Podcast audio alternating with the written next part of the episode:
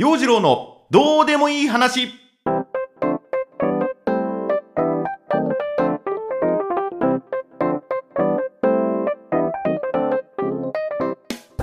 今週もスタート。陽次郎のどうでもいい話。こんにちは陽次郎です。暑いね今日もね。まだまだ暑い日が続いております。暑さ寒さも彼岸までと言いますがどうなんでしょうかね。なんか週間天気予報を見てもずっとまだ暑い日が続きそう。あと3週後には新潟シティマラソン控えているけど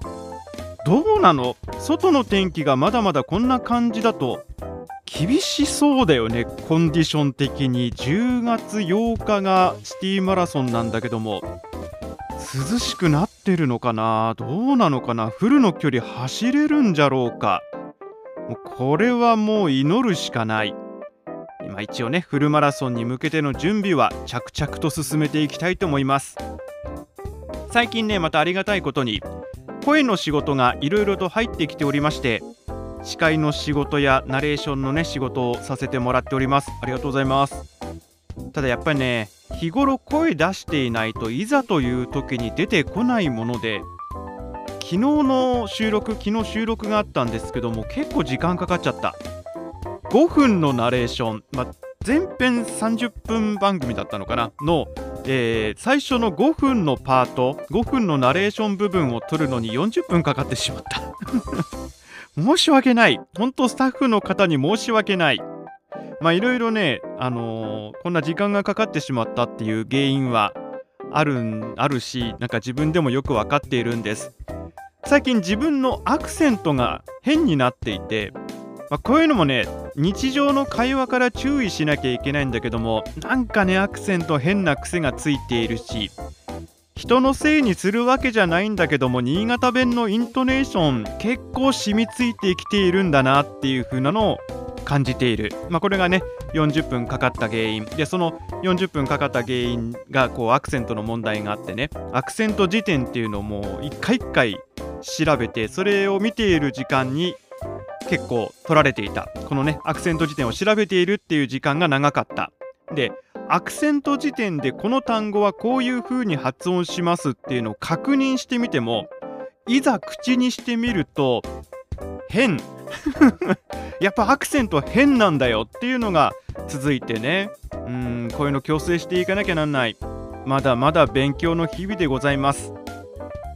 まあ何度もお話ししているけどもこのポッドキャスト週に1回でもちゃんと自分から声を出していく時間を作ろうと思って続けています、まあ、おかげさまで何人かの方に Spotify のチャンネル登録をしていただいておりましてそして何人かの方毎週聞いていただいておりまして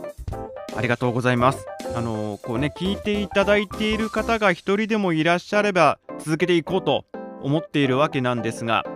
まあ、ある種自分の中ではリハビリの時間というかね、えー、勉強の時間というかちゃんと声を出す習慣をつけていざ何か喋ってください。何かねこう声の仕事お願いしますっていう風な話が来た時もちゃんと声が出せるようにと思ってやっている、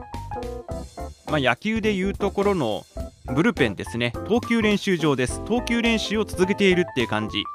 仕事としてやってるわけじゃないんでね。毎回毎回本当にどうでもいいことを喋っている。どうでもいいことを喋るのが私のライフワークの今一つとなっています。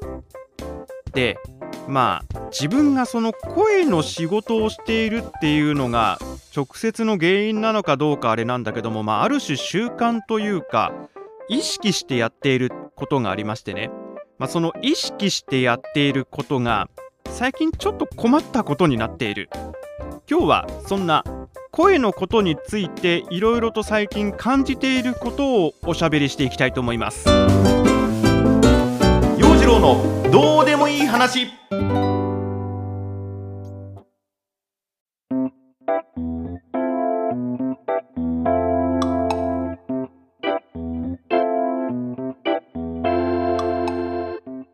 改めまして陽次郎です。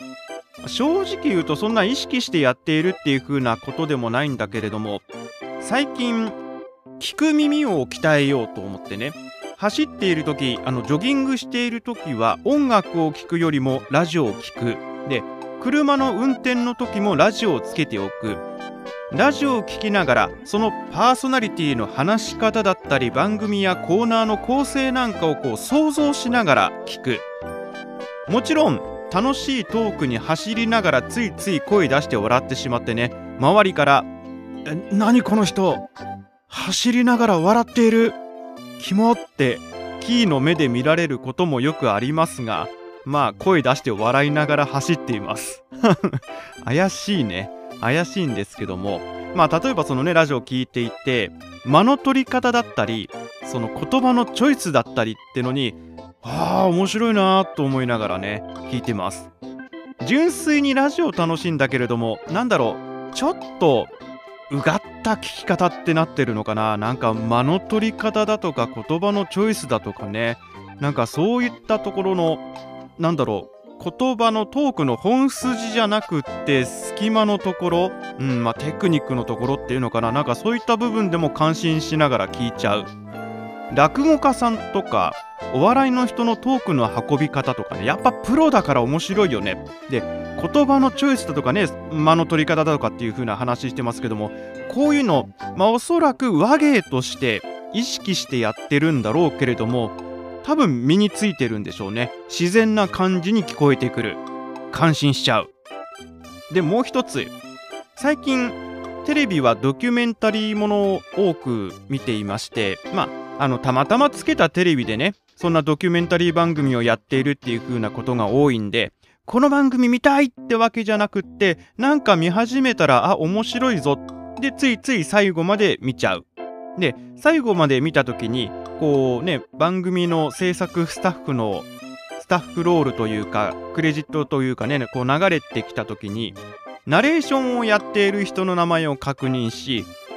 あーこの番組のナレーションこの人がやってたんだいやーうまいナレーションだったなって思って改めてそこでまた感心しちゃう。ということは実はその本編の映像じゃなくってじっくりとそのナレーションにも耳を傾けていたナレーションに集中していたっていう風な自分にはたと気づく。でテレビを見ていても、まあ、どんなナレーションなのかどんなトーンで話しているのかなんていうねその、えー、ナレーションの仕方みたいなところに意識が傾いてしまってあーこの俳優さんがナレーションやってたんだとかあこのアナウンサーさんが喋ってたんだあーうまいわけだってこうねナレーションについての感想が出てくる。で自分の身に置き換えてああねこんな風にナレーションできたらいいなとかねああ自分もこんな番組のナレーションしてみたいなとか朗読する時もあのこの方みたいにこうねちょっと力抜いてゆったりとできたらいいななんて思いながら聞いていたりもする。研究熱心です。洋次郎さん非常に研究熱心です。素晴らしい。まあ自画自賛をしておきましょう。まあ、こういうのって、まあ、どの業界といいますかあのいわゆる職業病なのかもしれないなって思うこともあっていつだったかお店とかのねあの内装をやっている内装業をやっている人とスナックに行ったことがあってえー、スナック行くんですけども私が「いやーこのお店の感じいい感じだね落ち着いた感じのおしゃれなお店だね」なんて言ったらその内装業の方が「いや俺こういうさ店内のいろいろやる内装の仕事しているからさどうしても店の中がどうなっているのかってのが気になっちゃってそっちばっかり目いっちゃうんだよね」あの天井がどうなってるとか照明がどうなってるとかなんかそっちの方に目がいっちゃうんだよっていう風なことを言っててあなるほどねと。そういう仕事をしているとそういう見方になっちゃうんだろうな。うん。この人プロだなって思ってた。なんかね自分のそのラジオだったりテレビのナレーションだったりっていう風なものの聞き方っていうのがそれに近いものがあるのかもしれないなと。で最近アニメを見るのも好きなんであの見逃していた「鬼滅の刃」だったり「チェーンソーマン」だったりえブルーロック、スパイファミリー、呪術廻戦、追っかけで見ていまして、ああ、この声優さんの声いいな、素敵だな、なんて思ってね、見てしまう。その声優さんの声に意識がいっちゃって、結局内容がよくわからないままエンディングソングが流れてくるっていう風なことが最近よくあること。困ってます。何の話今回っていうね。え今回の話ってどういう内容だったっていう風な感じになっちゃってもう一回見る。だからいくら追いかけで見ていてもまたなんか同じ話を繰り返し2回3回見ちゃったりするんで間に合わない。どんどんどんどん見なきゃならないと思っているアニメが増えていっている。溜まってってます。なかなかそのアニメを見る時間も確保できない。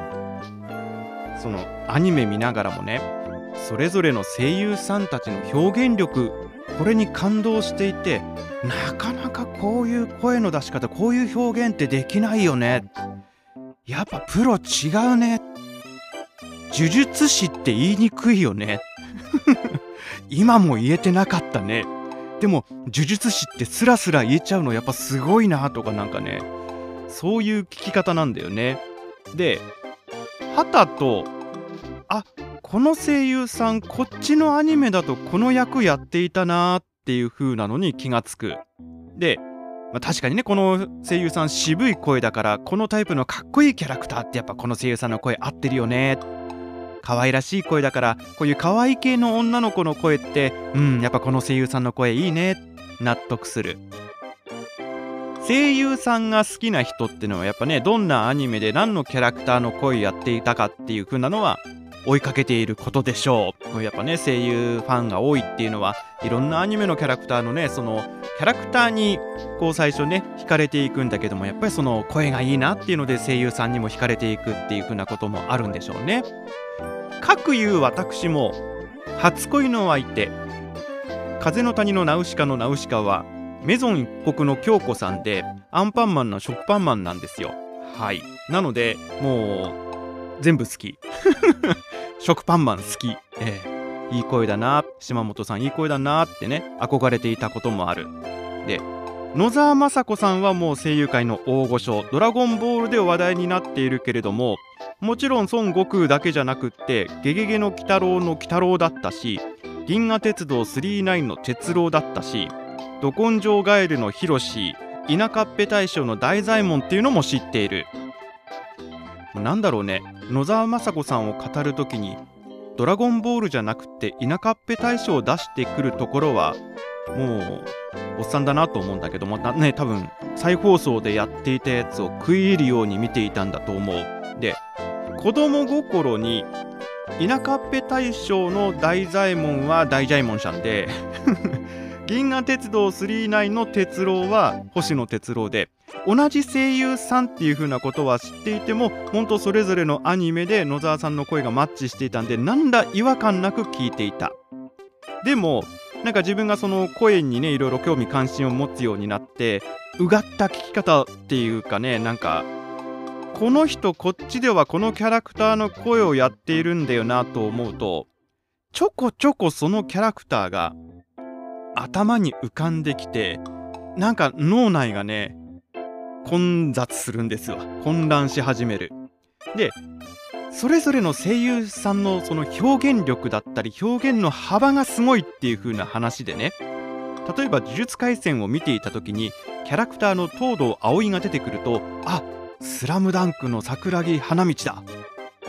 ああジャイアンだ。ってね なる。木村さん。はい。でスパイファミリーの夜さんは「鬼滅の刃」の胡蝶さん。ね。速水さんの声いいですね。癒されますね。うんうんってなっている。でこの現象が今いろんなアニメを追っかけで見ていてこのなんかこの人はこのキャラクターもやってるしこのキャラクターもやってるっていう風なのがこうアニメを見ているとどんどん出てきてですね。まあさっきも言ったけど混雑してるんですよ。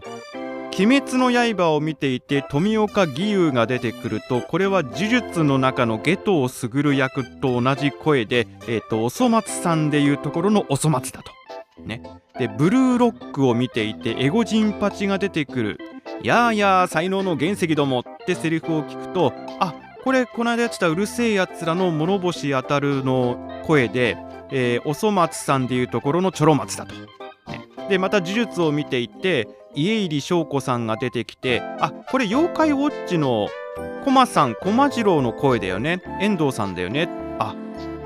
おそ松さんに出てたトトコちゃんだ。ですごいアニメの中でそれこそ「鬼滅の富岡義勇」が出てくるシーンシリアスなシーンですごくいいシーンなんだけどもちょいちょいおそ松さんが出てきてちょっと困ってます。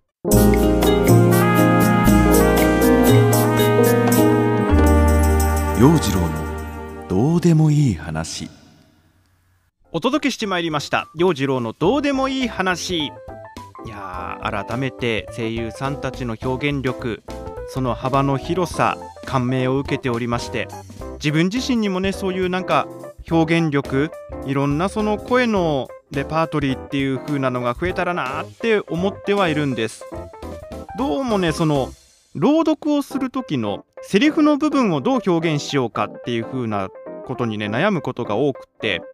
まあ、あんまりねその芝居臭くなっちゃうのも嫌だしかといって女の人のセリフとか子供のセリフが出てくるとこれは自分の年齢的にも性別的にもどう表現するか。なんか無理して出そうとすると無理している感っていう風なのが出てきちゃうから女の人のセリフがある時にはなんかそのね女の人の、えー気持ちに寄り添ってとかさ、うん、子供の気持ちになって声を出そうとか考えるんだけども考えれば考えるほど分かんなくなっちゃう。まあそんなところもね、えー朗読をやっていての面白さでもあるんですけどもまたこの9月から朗読講座がスタートしましていろいろとこう自分自身文章に向き合う時間っていう風なのが出てきています。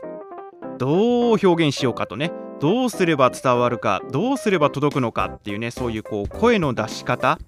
そういったものもねまた改めて考えていくそんな季節になってまいりました。秋ですね。えー読まなきゃならない作品がいろいろあったりするし読んでみたいなと思ってね買ってた本が結構溜まってる。うん。アニメばっかり見ていないでしっかりと読書もしなきゃなっていう風に思ってはいるんですけどもねこの秋は一つ。読書の秋としてゆっくりじっくり物語の世界に浸ってみたいなと思います。陽次郎のどうでもいい話今週この辺で終了です。なんか世の中は3連休でしたね、えー今日は3連休の最終日ということでゆっくり本でも読みましょうかね。スマホゲームやらないでね読書の時間を確保しようかなと思うんですがおそ松さんをもう一回見ようかな。見てみようかなと思っております。それでは陽次郎とはまた来週の月曜日にお耳にかかりましょう。バイバイ。